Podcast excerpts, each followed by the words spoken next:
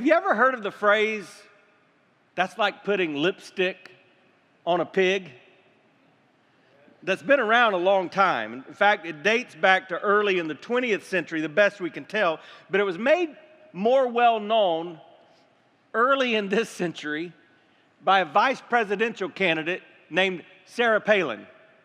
She was referring to her political opponents, and she said, they can put lipstick on a pig. But what was she implying? It won't make much difference.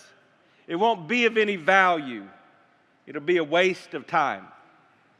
Does it surprise you to know that Jesus, 2,000 years ago, made a similar comment?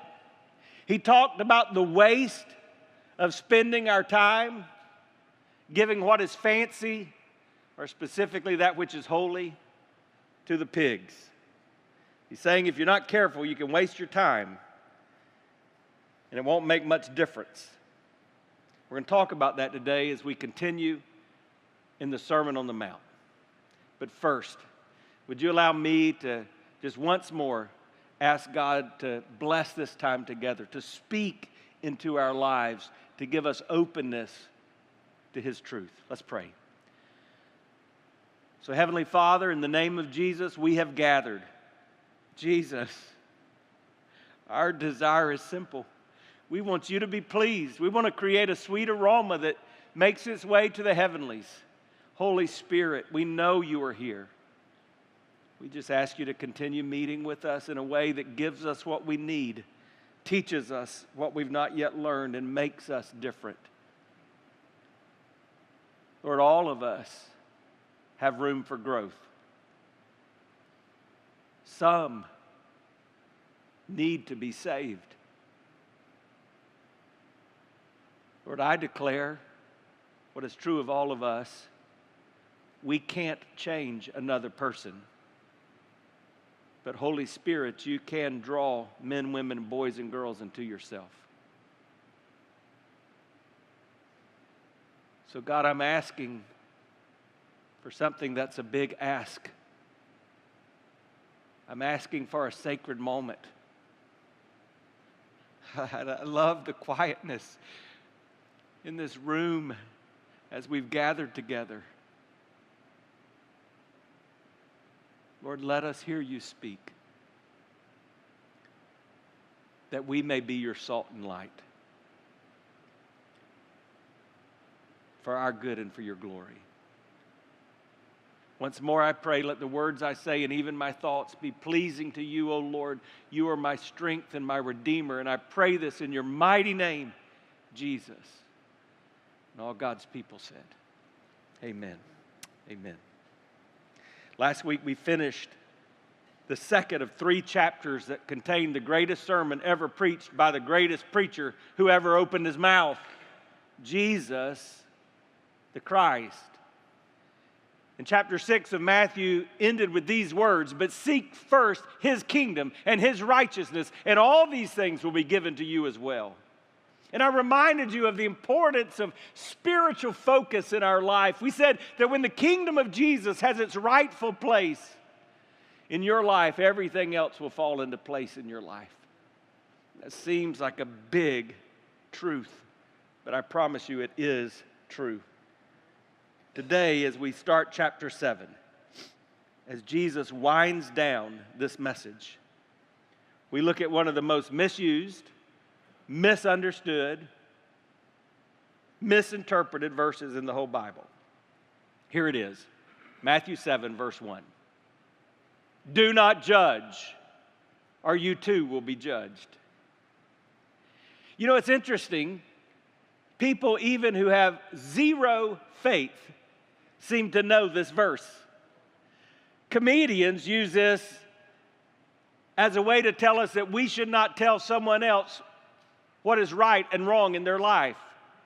Politicians use this to justify their political positions. Liberal preachers use this to challenge us about sticking to the truth of God's word. It's one of the most quoted verses of Jesus, and yet it's one of the most quoted with incorrect intent. So today we're going to ask What did Jesus really mean? What was he saying?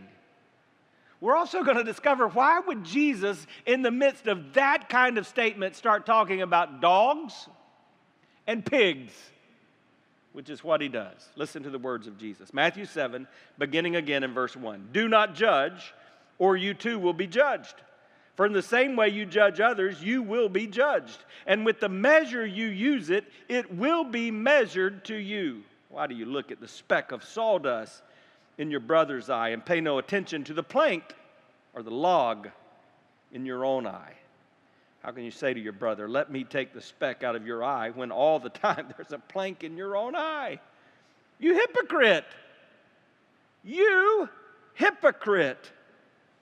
First take the plank, the log, out of your own eye, and then you will see clearly to remove the speck, the sawdust, from your brother's eye. Do not give dogs what is sacred. Do not throw pearls to pigs. If you do, they may trample under them in their feet and then turn and tear you to pieces. What was Jesus saying? Let me give you the big idea and then let's unpack it. You ready for this? The mercy of God demands that we treat others with Christ-like discernment as we seek His kingdom first. Man, I'm just telling you, if those of us who gather here and people who are called by the name of Christ gathering in places like this would just understand that truth, what a difference we can make in this world. The mercy of God demands that we treat others with Christ-like discernment as we seek His kingdom first. Aren't you thankful for the mercy of God? Grace is that we get what we do not deserve. We get the gift of eternal life.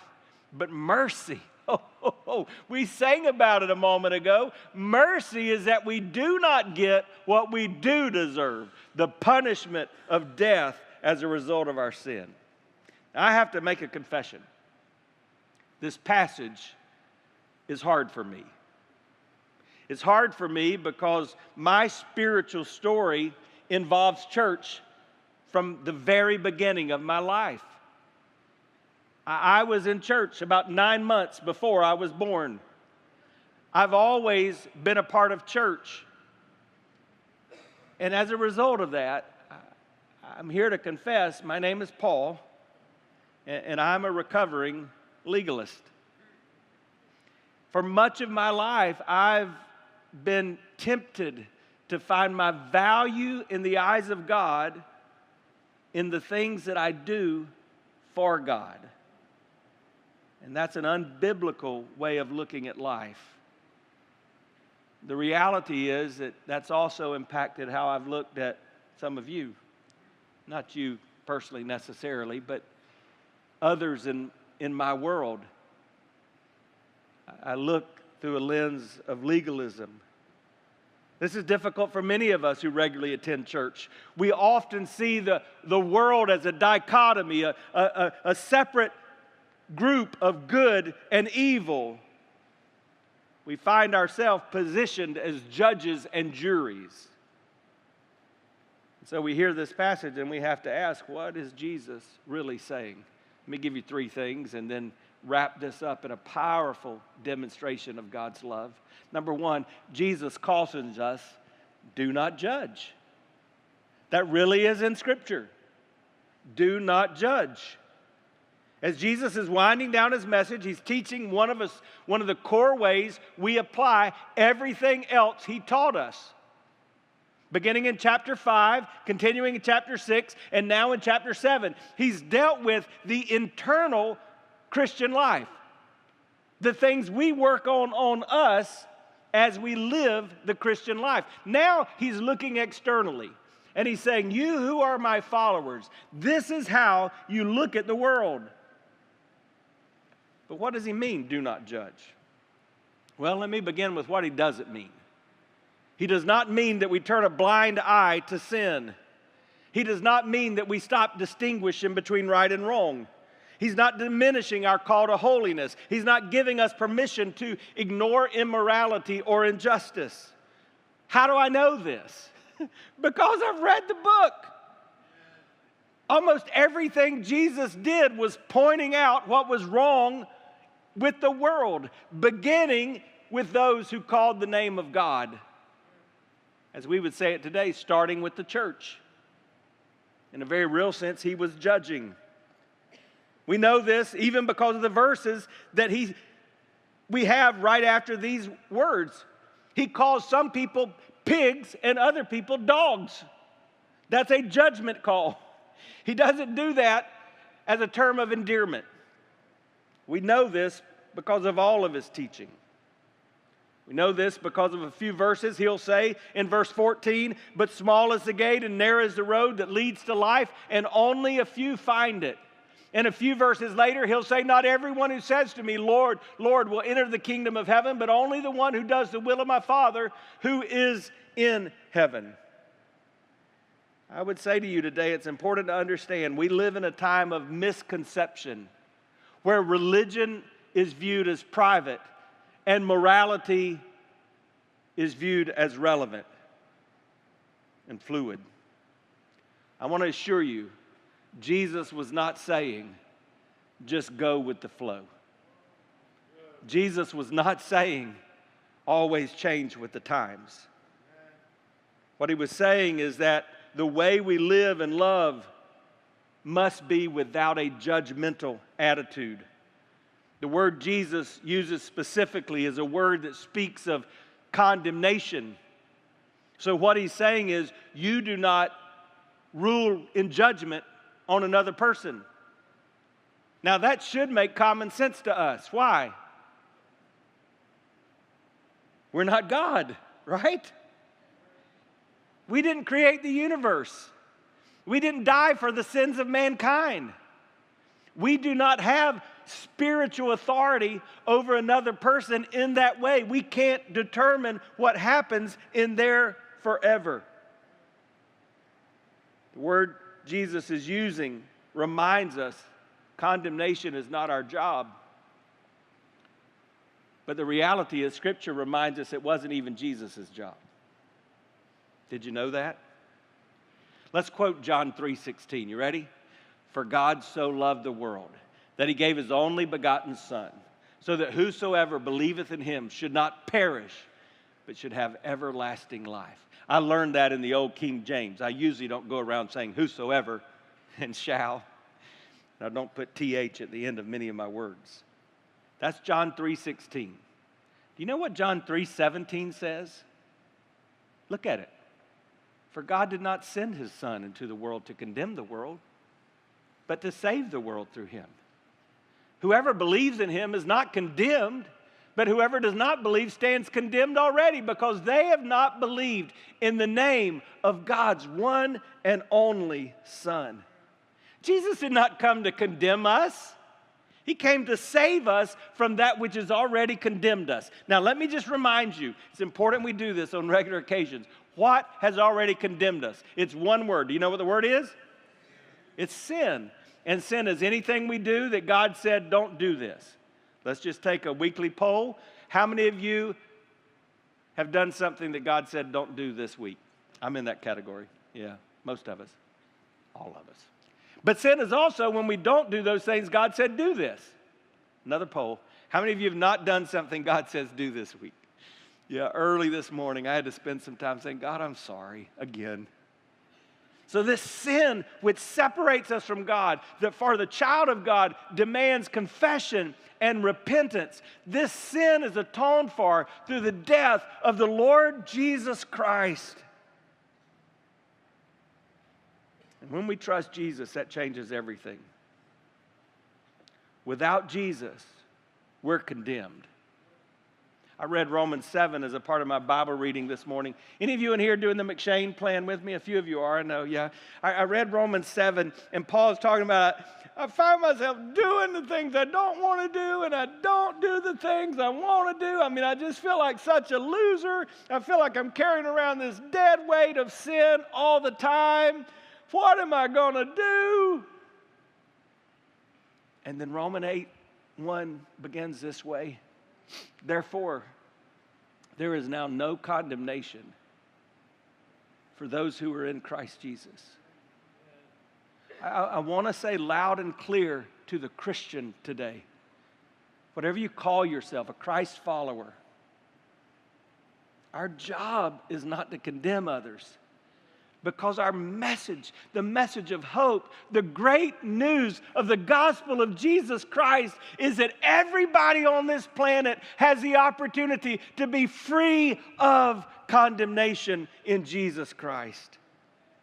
There's a great theologian, John Stott. I love what he said about this. He says, the command to judge not is not a requirement to be blind, but rather a plea to be generous. Jesus does not tell us to cease to be men by suspending our critical powers, which help distinguish us from animals, but to renounce the presumptuous ambition to be God by setting ourselves up as judges.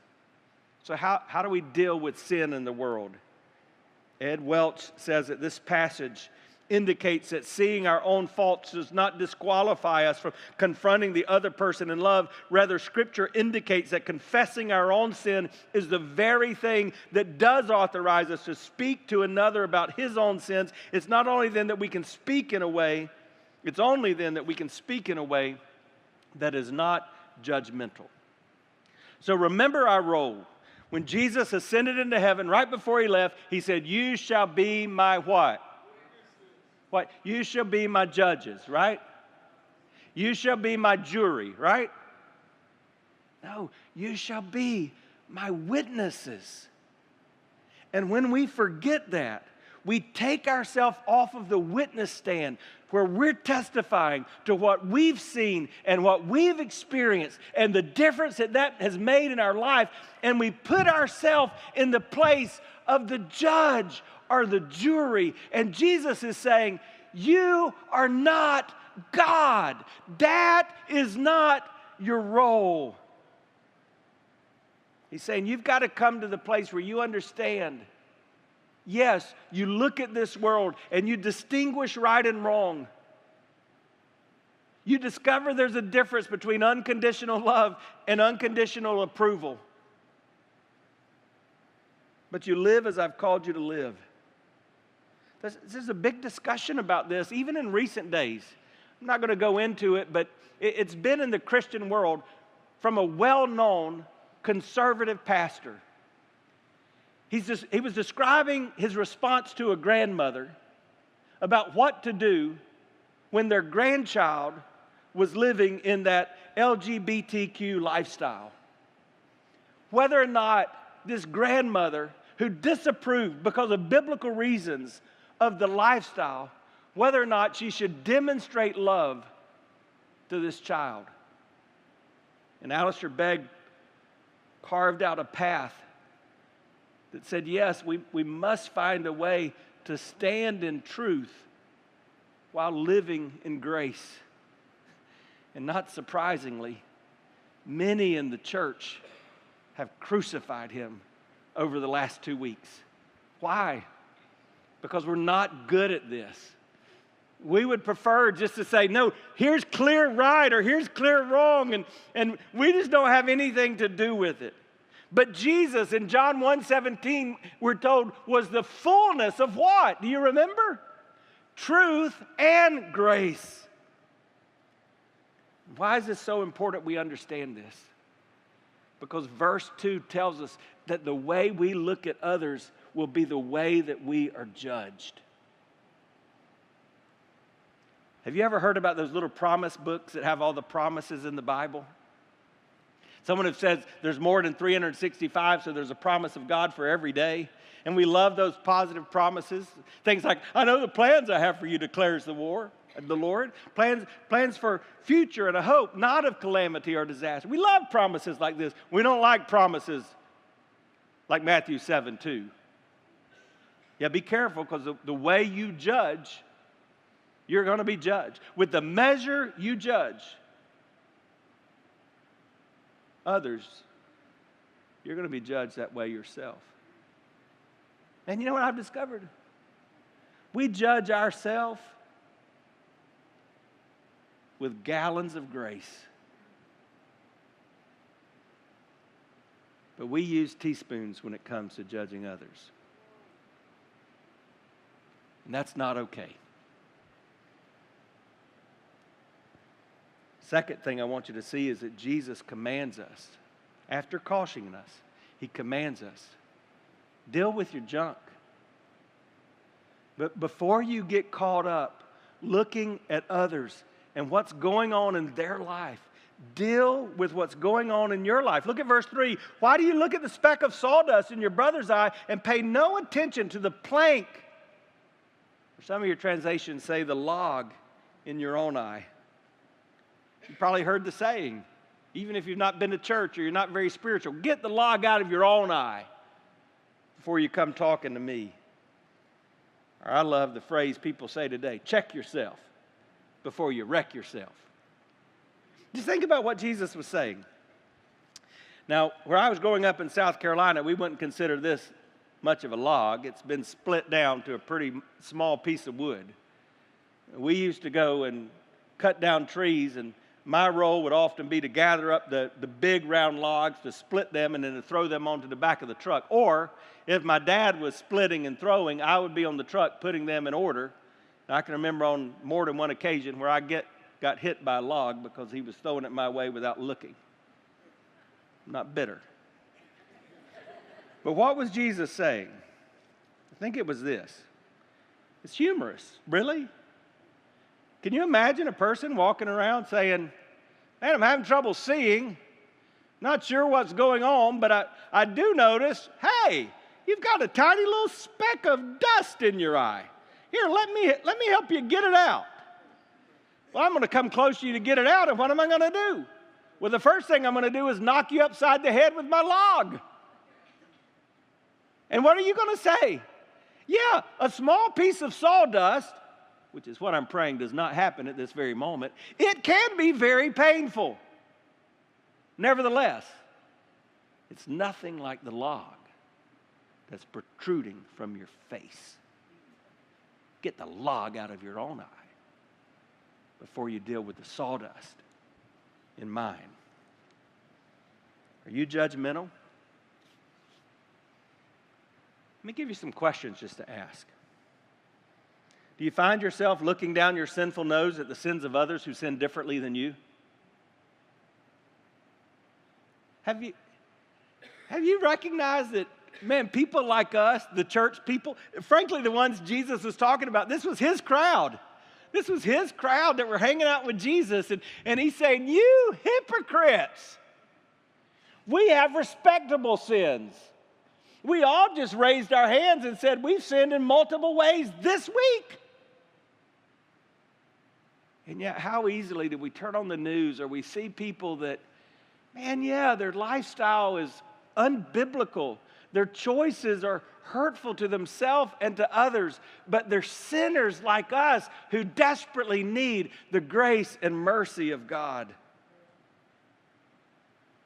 Are you judgmental? One way the church is seen as hypocritical in this area is when it comes to sexual sin. I've seen this all my life. Of course, homosexuality is wrong. You can't read the scriptures without understanding that's wrong.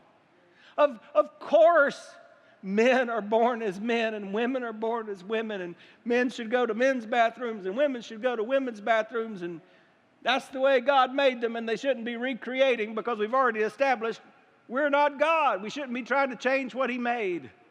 Of course these things are true. But you can't do that and then turn to a blind eye about what God's word says about sexual relationships outside of marriage, what Jesus said earlier in this sermon about lustful looks at other people, what the Bible says about the pain and the harm of adultery. And yet we, in places like this, we kind of sweep those things under the rug while we point out these other big cultural sins as if they're the only things going on. And Jesus is saying, stop it.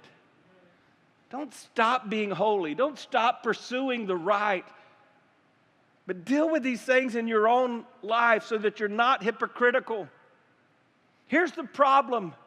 When we're hypocritical, we put on a mask, but everybody else sees us. We're like the 2-year-old child that you tell to hide, and so they cover their face and they think they're hiding, but they're right in front of your eyes. The hypocritical mask is exactly that. It's us pretending to be something that we're not. And maybe the person seated by you at church doesn't know it. Maybe your pastor doesn't know it. Maybe your spouse doesn't even know it. But somebody does in your little corner of the world. Jesus is saying,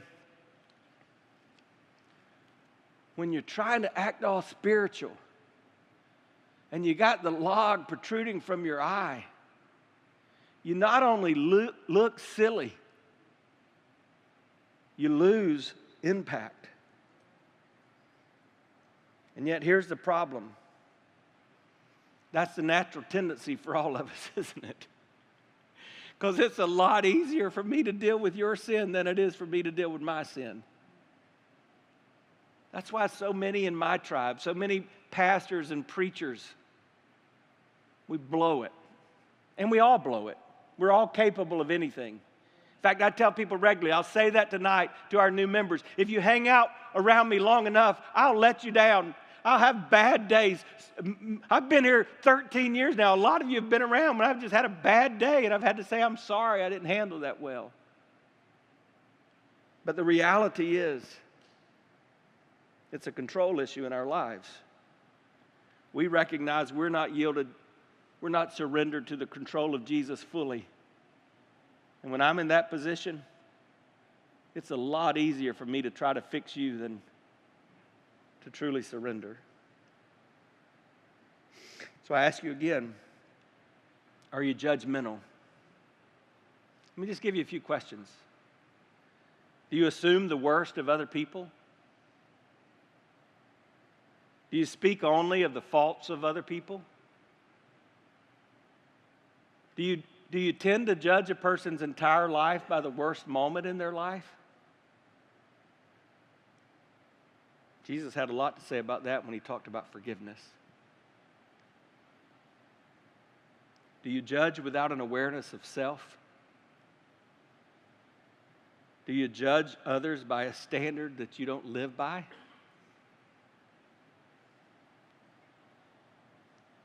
This is like not my dad, but the kind of preachers I grew up around who would stand in South Carolina tobacco country, actively condemn smoking cigarettes while they're walking around hundreds of pounds overweight because they eat so much fried chicken. Get some self-awareness, Jesus is saying. Let me sum these up. Are you as embarrassed by your own sin as you are enraged by the sins of others? Do you assess someone's position and then as a result dismiss them as a person? You write people off? Jesus is saying there's a better way, and it's his way. If there's one thing I'm just reminded as I'm reading again through the New Testament, the Jesus way is better. And the Jesus way is grace and truth. Truth without grace is judgmental fundamentalism. And grace without truth is liberal sentimentalism. We have to do better. And that's why I give you this third thing. Jesus charges us, discern wisely while you're pursuing holiness. That's why he gives us this statement about pearls and pigs. Look again at verse 6. Do not give to dogs what is sacred. Do not throw your pearls to pigs. If you do, they may trample under their feet and then turn and tear you to pieces. Now, some theologians look at this verse and say it's kind of separate from the previous verses. It's more like Jesus just giving another nugget of wisdom. I don't think that's the case. I think he's applying what he's just said. Saying, okay, if I'm not to be judgmental, but I'm to pursue holiness, how do I live in a world where some people are not responsive to the things of God? Well, I develop discernment. Do you have discernment? One of the ways you develop discernment is through prayer. So asking God, just guide my words. Take control of my thought. The Bible says take every thought captive. And so I'm beginning to pray, God, would you just help me to have discernment as I deal with these situations in my life? Why is that important? Because some people need to hear what you have to say about the truth of God's word. Some people will receive that, but others will reject it. And when it's not received, we do what Jesus says in Luke 10. We shake the dust off of our feet and we move on. We don't waste our valuable time arguing with people about things that they do not understand or do not have an appreciation of or have no interest in pursuing truth. We move on in grace. Some of you are more intent on having some of these political or some of these moral discussions that are right, but you're having them with people that are not interested, or you're just in an echo chamber and you're not accomplishing anything. And it's not making a difference. There will be people who have no appreciation for the truth of God. You can't change that. And you can't change them. But here's the good news. That's not your job. Did you know that? Maybe you just need to resign as the ruler of the universe. Or resign as the Holy Spirit. Because neither of those are your job. Now, why does all this matter? Remember the big idea. This is where it gets good. The mercy of God demands that we treat others with Christ-like discernment as we seek His kingdom first. You see, there are some things that we have to take into account when we read these words of Jesus. And the first thing is this: judgment is a reality. So you don't walk away from a passage like this and think, well, people can just do whatever they want, or I can do whatever I want. While we are not the judge, there is a judge. John 8, verse 16 says, "But if I do judge, my decisions are right, because I'm not alone. I stand with the Father who sent me." Matthew 12, 36, Jesus says, "I tell you, men will have to give an account on the day of" what? Judgment for every careless word they've spoken.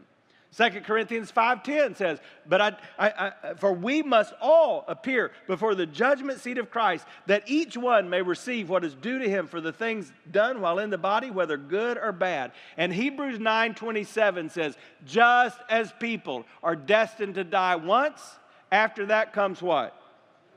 Judgment. And then I read the back of the book. You know what it says? Revelation 16.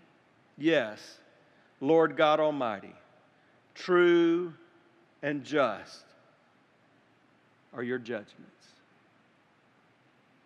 So what I'd say to all of us here, if you're a Christian, if you're not yet a Christian, determine today, live your life aware of the coming judgment. But there's a second thing. The Bible tells us that mercy triumphs over judgment on the cross of Jesus Christ. That's really good news. We've got this reality. We've all discovered we're sinners. That sin requires a punishment. That punishment is death forever. We're even told in the Bible where that takes place. It takes place in hell. But it's not God's desire that you experience that punishment. That's why the Bible tells us that God sent His Son, Jesus, not to condemn the world, but that the world through Him might be saved. I love Romans 5:8. We say it often in this church. God demonstrates His love in that while we were still sinners, Christ dies for us. That's what Jesus did. 2 Corinthians 5:21 says, "God made Him who had no sin be sin for us, so that in Him we might become the righteousness of God."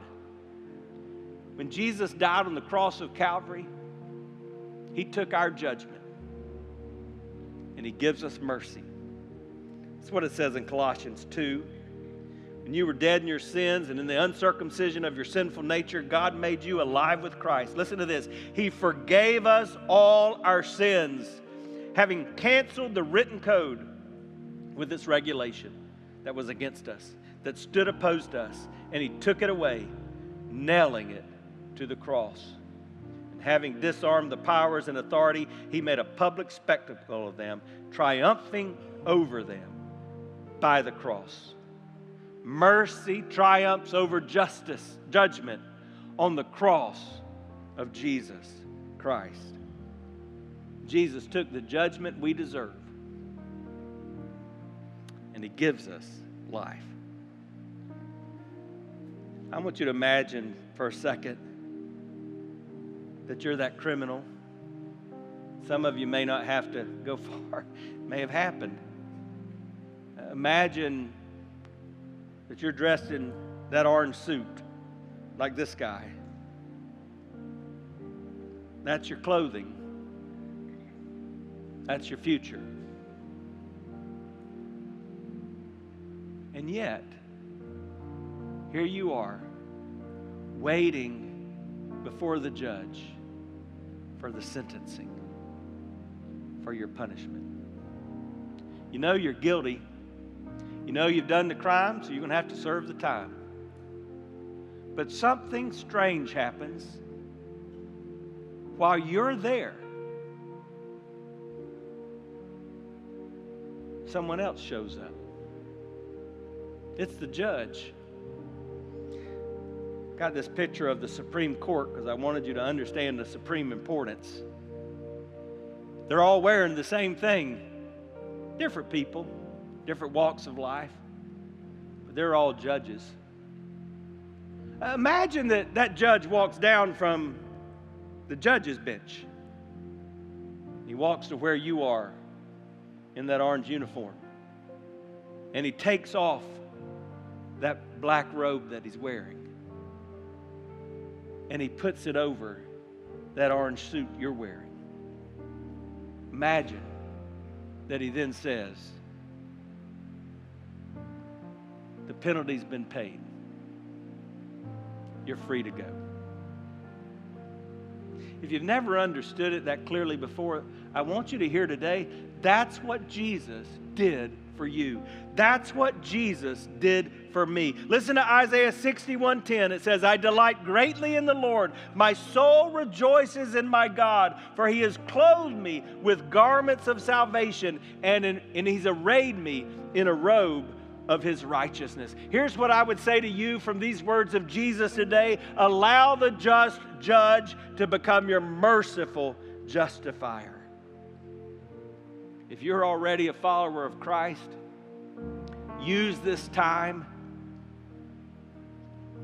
to do an inspection, because I suspect all of us have got some wood we need to deal with.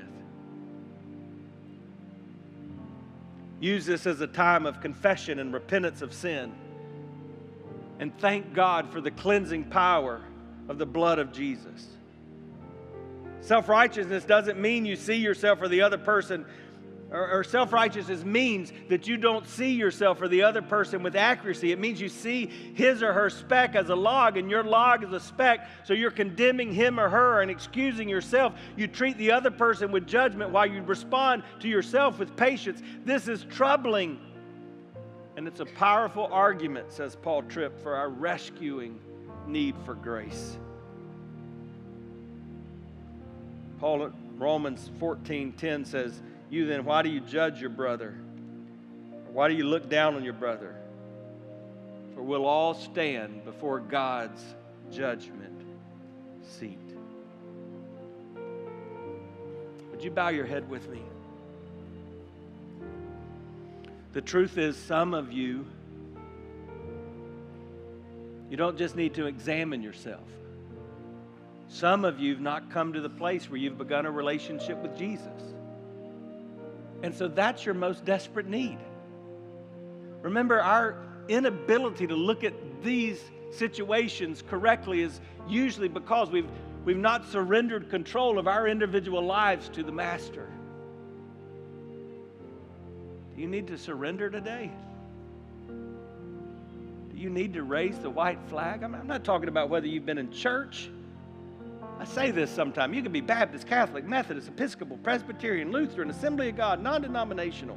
You could have gone through a whole list of rituals. You could have been baptized in a church like this, or raised your hand, or walked down an aisle. You could have been dipped or dunked. You could have gone to confirmation or church class and still not ever begun a personal relationship with God through Jesus.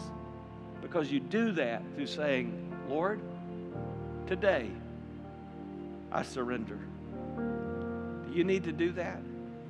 If so, would you just tell him that today? The Bible says, if you believe in your heart that Jesus is Lord and confess with your lips that God raised him from the dead, you can be saved. That's all you got to do is just cry out to God. God, I know who you are. I resign as the boss of my life. I yield control to you today. Just tell him that in your words even now. Somehow, in your words, cry out to God. God, I need you. Forgive me.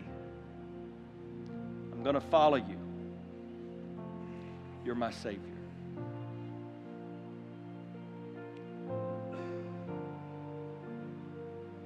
Now, Lord Jesus, in this holy moment, having examined ourselves, having cried out to you for salvation, we now thank you for what you've done. Thank you, Jesus, that in your mercy you triumphed over our judgment. Thank you. Lord, as we remember what you've done for us, may we be more like you. We ask this in Jesus' name. Amen. Here's what I would ask you to do. I want you to take out this little cup. These cups have the elements of what we call the Lord's Supper. If you didn't get one of these, there are some people that would love to put one in your hands. You can lift these up. If you're a follower of Christ, we invite you to join us in this. If you peel back the bottom, you can take out that little wafer and then peel open the top.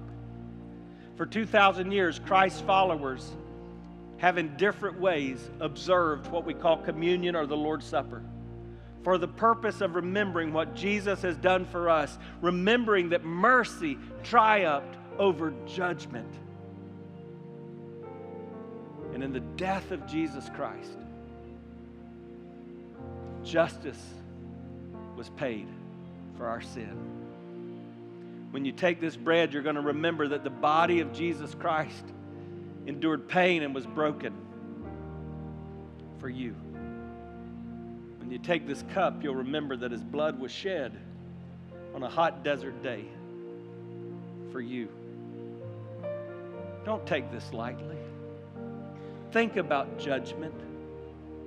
Think about the grace and mercy of God. And then thank Jesus. And ask him to move in your life in this moment. That's our prayer, Heavenly Father. Holy, just God. Jesus, the Son who came that we might not be condemned. Holy Spirit, who is one who can guide our every word. In this moment, Jesus, we remember the death you paid, and we say thank you. We do this in remembrance of you. In Jesus' name.